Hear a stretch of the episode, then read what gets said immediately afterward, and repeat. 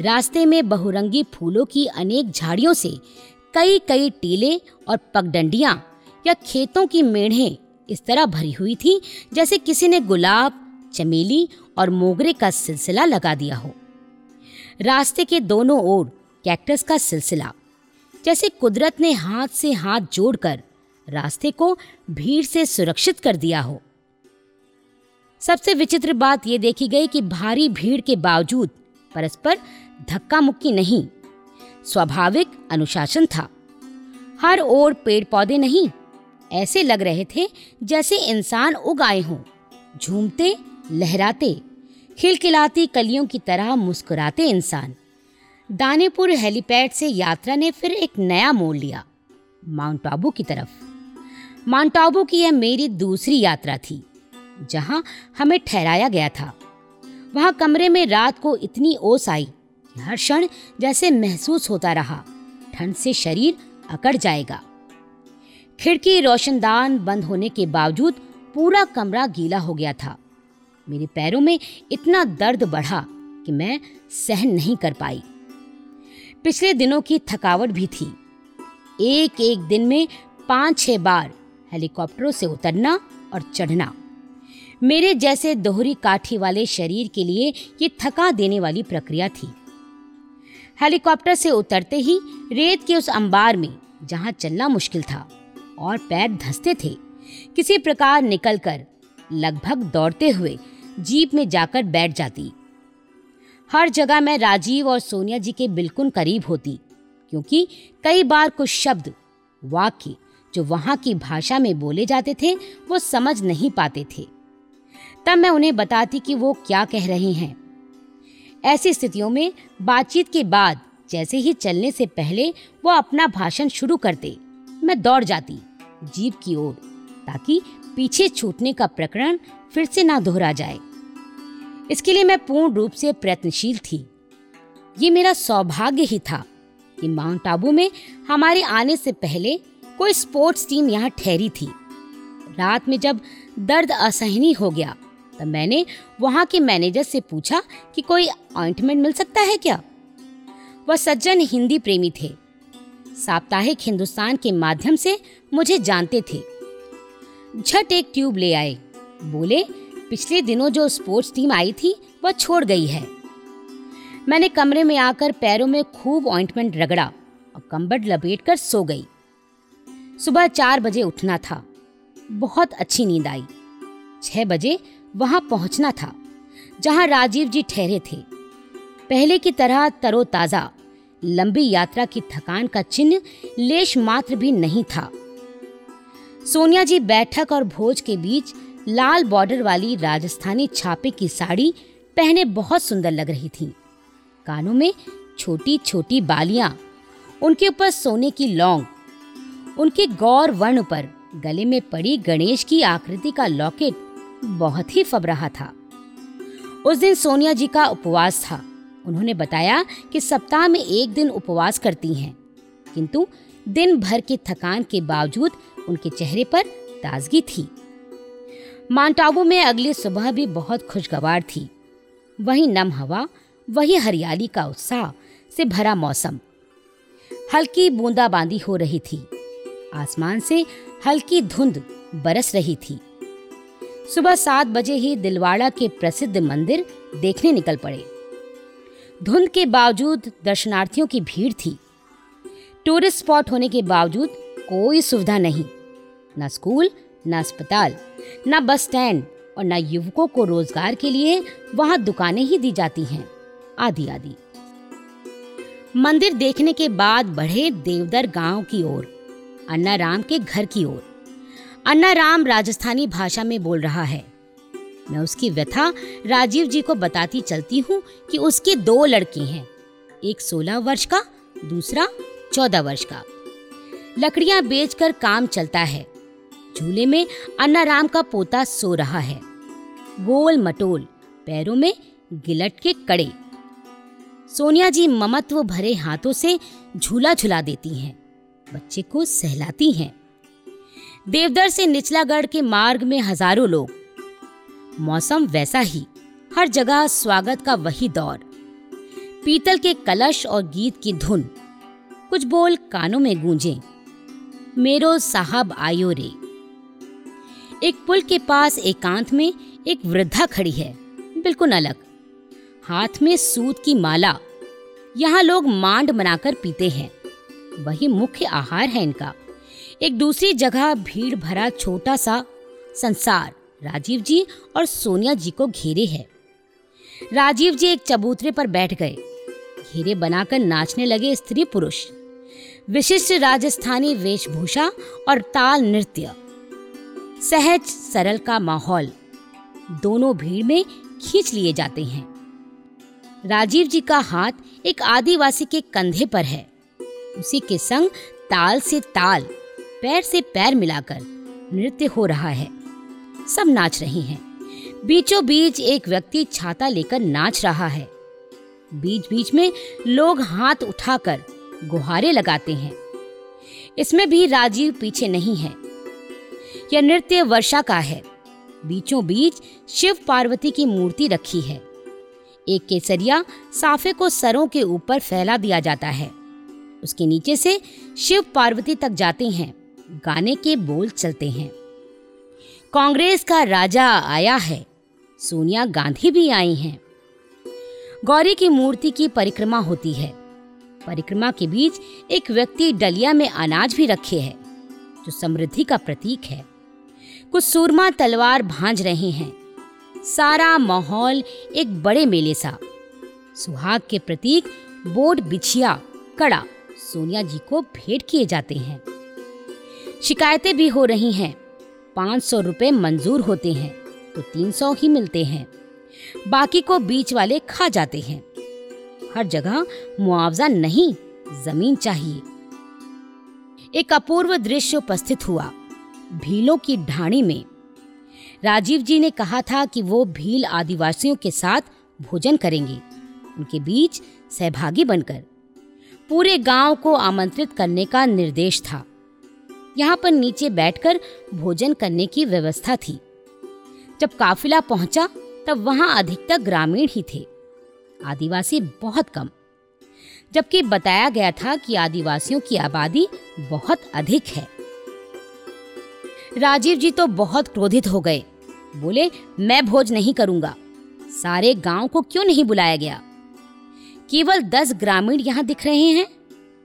किसी ने कहा तीस लोग तैयार किए गए थे। केवल दस आए हैं, हुजूर सा बाकी कहाँ हैं? पूछने पर सकपकाहट और हकलाहट से जवाब मिलता है। हुजूर सा कुछ खेती से लगे हैं, कुछ घर पर बैठ गए हैं। लोगों में घबराहट फैल गई। प्रधानमंत्री को अनायास ही दुख पहुँचा। उनका चेहरा तमतमा गया।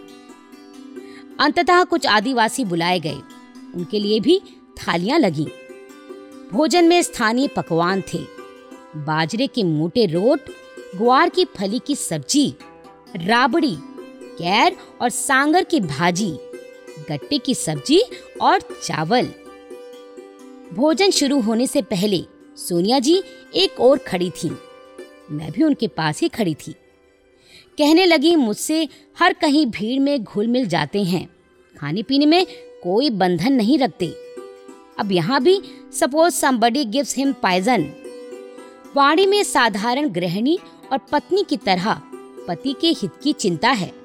मैं क्या कहती? उनकी चिंता स्वाभाविक थी और राजीव जी की सहजता और स्वाभाविकता भी, जो उन्हें विरासत में मिली थी। अपने नाना जवाहरलाल नेहरू से, जो इसी प्रकार प्रोटोकॉल सिक्योरिटी के सब बंधन तोड़कर, सहज ही भीड़ में घुस जाते थे। मरुरी हेलीपैड से पहुँचे देवी कोट कैर के पेड़ ही पेड़। फॉसल्स पार्क है आकुल गाँव के पास। फॉसल्स वुड पार्क में 18 करोड़ वर्ष पूर्व जो पेड़ थे, वो पत्थरों में बदल चुके हैं। ऐसा बताया गया। लगभग 21 हेक्टेयर क्षेत्र में फैले इस पार्क में अवशेष ही मिले हैं। इनमें से 12 अभी सुरक्षित हैं। एक अवशेष पर जाली नहीं है। साफ़ दिख रहा है। एक जाली खोलकर रखी गई है, देखने की सुविधा के लिए। लोग नारे लगा रहे हैं, नहरें लाएँ, पानी लाएँ। एक बुढ़िया अनायास ही सामने पहुँच गई है। हिचकियाँ भर भर रो रही है। बुढ़ापे की पेंशन नहीं मिली। तीन चार महीने से बंद हो गई है। पेंशन जैसलमेर जाकर मिलती है। आदेश हुआ, ऐसी व्यवस्था कराएँ कि पेंशन पोस्ट ऑफ़िस से मिल जाए। पास ही खड़ी हूँ मैं। बोले, जो सबसे ज़्यादा मेहनत करता है, वही सबसे ज़्यादा गरीब है। जैसलमेर आते आते धरती का रंग बदलता जाता है। तेज धूप, रेत ही रेत। टीले से ऊँट पर चढ़कर सूर्यास्त का अपूर्व दृश्य देखा। लालिमा से भरा हुआ आकाश। अगले दिन शनिवार 10 अगस्त, जैसलमेर से कबीर बस्ती पहुँच गए और वहाँ से रामगढ़। घूमते घूमते पहुँच गई हूँ मैं एक विकलांग की दुकान पर। स्कूल में नौकरी चाहता है, पर मिलती नहीं। दस हज़ार तक घूस मांगते हैं अफसर लोग। लगता है उसकी नियति में परचून की दुकान ही लिखी है। संतोष पाने की कोशिश करता है। पर एक गहरा असंतोष उसके मन को मथ रहा है। और अब चले लोंगोवाल की ओर। लोंगोवाल पाकिस्तानी टैंकों का कब्रिस्तान। दूर दृष्टि के पार तक फैले टूटे फूटे टैंकों, जीपों और ट्रकों के जखीरे पड़े हैं। ये सब भारतीय सैनिकों की दिलेरी, जाबाजी और देशभक्ति की मशालों जैसी मुंहबोली कहानियाँ कह रही हैं। अब भी लोंगोवाल की धरती पर शौर्य की गाथा लिखी है। अनायास ही मन में कौंध जाते हैं। उन क्षणों के रोमांचक अनुभव। जब भारतीय सेना ने युद्ध के दौरान पाकिस्तान के बड़े और मज़बूत अमेरिकी पैटर्न टैंकों की धज्जियाँ बिखेर डाली थीं। और आगे बढ़ते हैं। प्रधानमंत्री को बॉर्डर दिखाया जा रहा है। सीमांत के एक विशेष स्थान से आगे हम नहीं जा सकते। केवल प्रधानमंत्री जा सकते हैं। सोनिया जी भी नहीं। सुरक्षा का मामला जो है, हम रुक गए हैं। कुछ देर हाँ ना की बहस चलती है। अफसर अपनी मजबूरी बताते हैं, फिर मान जाते हैं। सोनिया जी भी प्रधानमंत्री के साथ आगे बढ़ जाती हैं, बॉर्डर की सिक्योरिटी का निरीक्षण करने। पास ही युगमाया देवी का मंदिर है। ईश्वर पर विश्वास न करने वाले लोगों के लिए एक मिसाल। सेना के अफसरों ने बताया, युद्ध के दौरान इस मंदिर के आसपास हज़ारों गोलों की बौछार हुई, किंतु उनमें से एक का भी विस्फोट नहीं हुआ। मंदिर वैसे का वैसा ही खड़ा रहा। योग माया मंदिर जैसे ही देवी मंदिर आपको हर छावनी में मिलेंगे, जहाँ भीषण बम वर्षा भी उन्हें ध्वस्त नहीं कर सकी।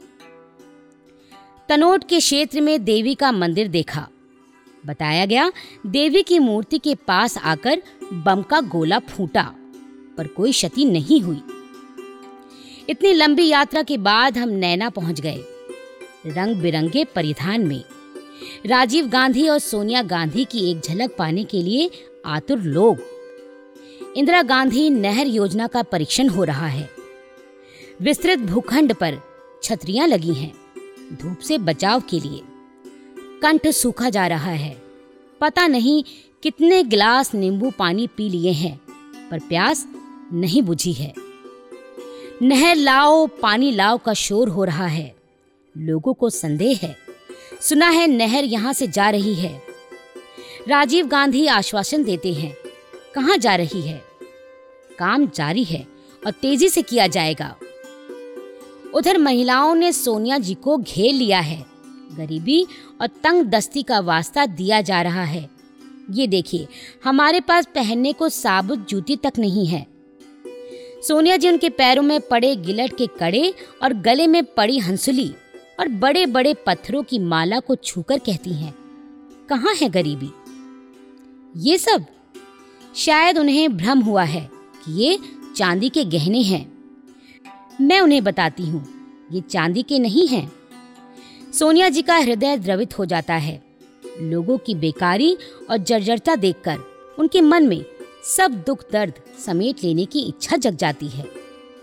आँखों में तरलता लिए वह बोली, हम साहब को उन्हें बताते हैं। पूरी कोशिश करेंगे। उनकी टूटी अटकती हिंदी सुनकर सबकी आँखों में चमक आ जाती है। राजस्थान के इन आदिवासी ग्रामीण क्षेत्रों की ढाई दिन की यात्रा के दौरान मैंने पाया कि कमोबेश हर आदमी की कहानी एक जैसी है। सब जगह बेरोजगारी का विकराल रूप है। चिकित्सालय हैं, पर दवाइयाँ उपलब्ध नहीं हैं। यातायात की समस्या विकट है। महिलाओं की स्थिति और भी नाजुक है।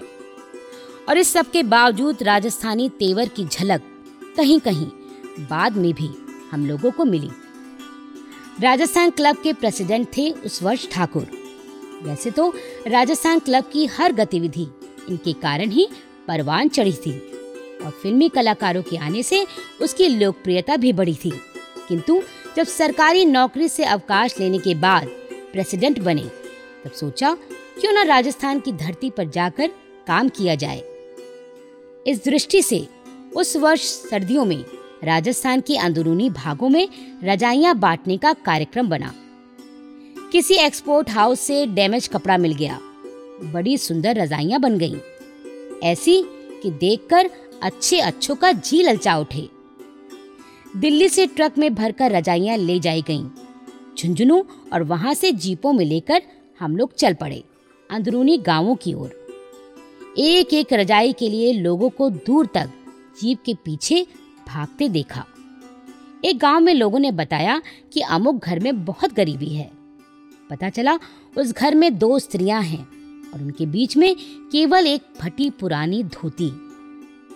एक स्त्री जब बाहर पानी भरने जाती है, तब दूसरी घर में ही रह जाती है। बिना वस्त्र बाहर कैसे आए? बड़ी बड़ी रोबीली मूछों वाले एक वृद्ध ही उनका सहारा है। हम उन्हें रजाई देने लगे। तो उन्होंने रजाई लेने से इनकार कर दिया। और बोले, हम भीख नहीं लेते हैं, दान भी नहीं।